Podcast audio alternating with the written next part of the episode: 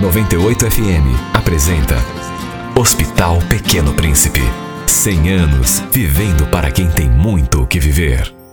Boa tarde, meu nome é Jussara Alberini, moro em Colombo, meu filho é Carlos Henrique Alberini. Em 1998, ele estava com um problema, parecia como que uma gripe. Levei ele ao pediatra, no Dr. Ismar Streichmann, e este resolveu encaminhá-lo direto para, para, para o Hospital Pequeno Príncipe, onde ele ficaria internado porque ele estava com medo que ele estivesse com começo de pneumonia. Ao chegarmos no hospital, fomos muito bem atendidos, fomos encaminhados para o quarto, onde meu filho foi medicado.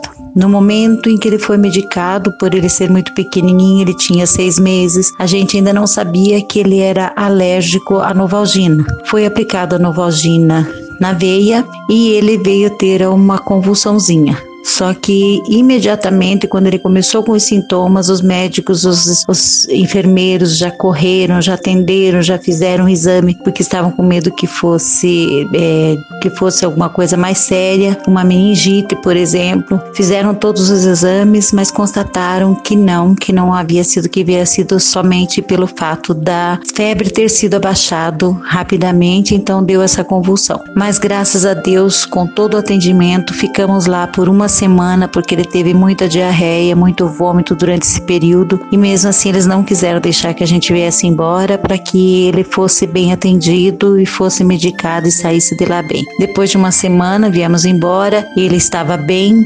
Fizemos todos os exames neurológicos, todos os exames que precisou para verificar se havia ficado alguma sequela. Graças a Deus não ficou sequela nenhuma. Fomos muito bem atendidos e todas as vezes que necessitei do Pequeno Príncipe com os meus filhos ou senão com outras crianças que também foram atendidas muito bem, é, graças a Deus foi um hospital que nos atendeu muito bem. Agradeço a todos daí. Agora há muito tempo já não tenho mais necessidade de ir porque meus filhos cresceram, já estão adultos, mas tenho certeza que todas as pessoas que precisarem vão ser bem atendidas. E agradeço muito ao Dr. Ismar Strachman, que Deus o tenha, que ele já faleceu, mas agradeço muito a ele porque ele deu todos os cuidados necessários durante toda a infância dos meus filhos. Obrigada.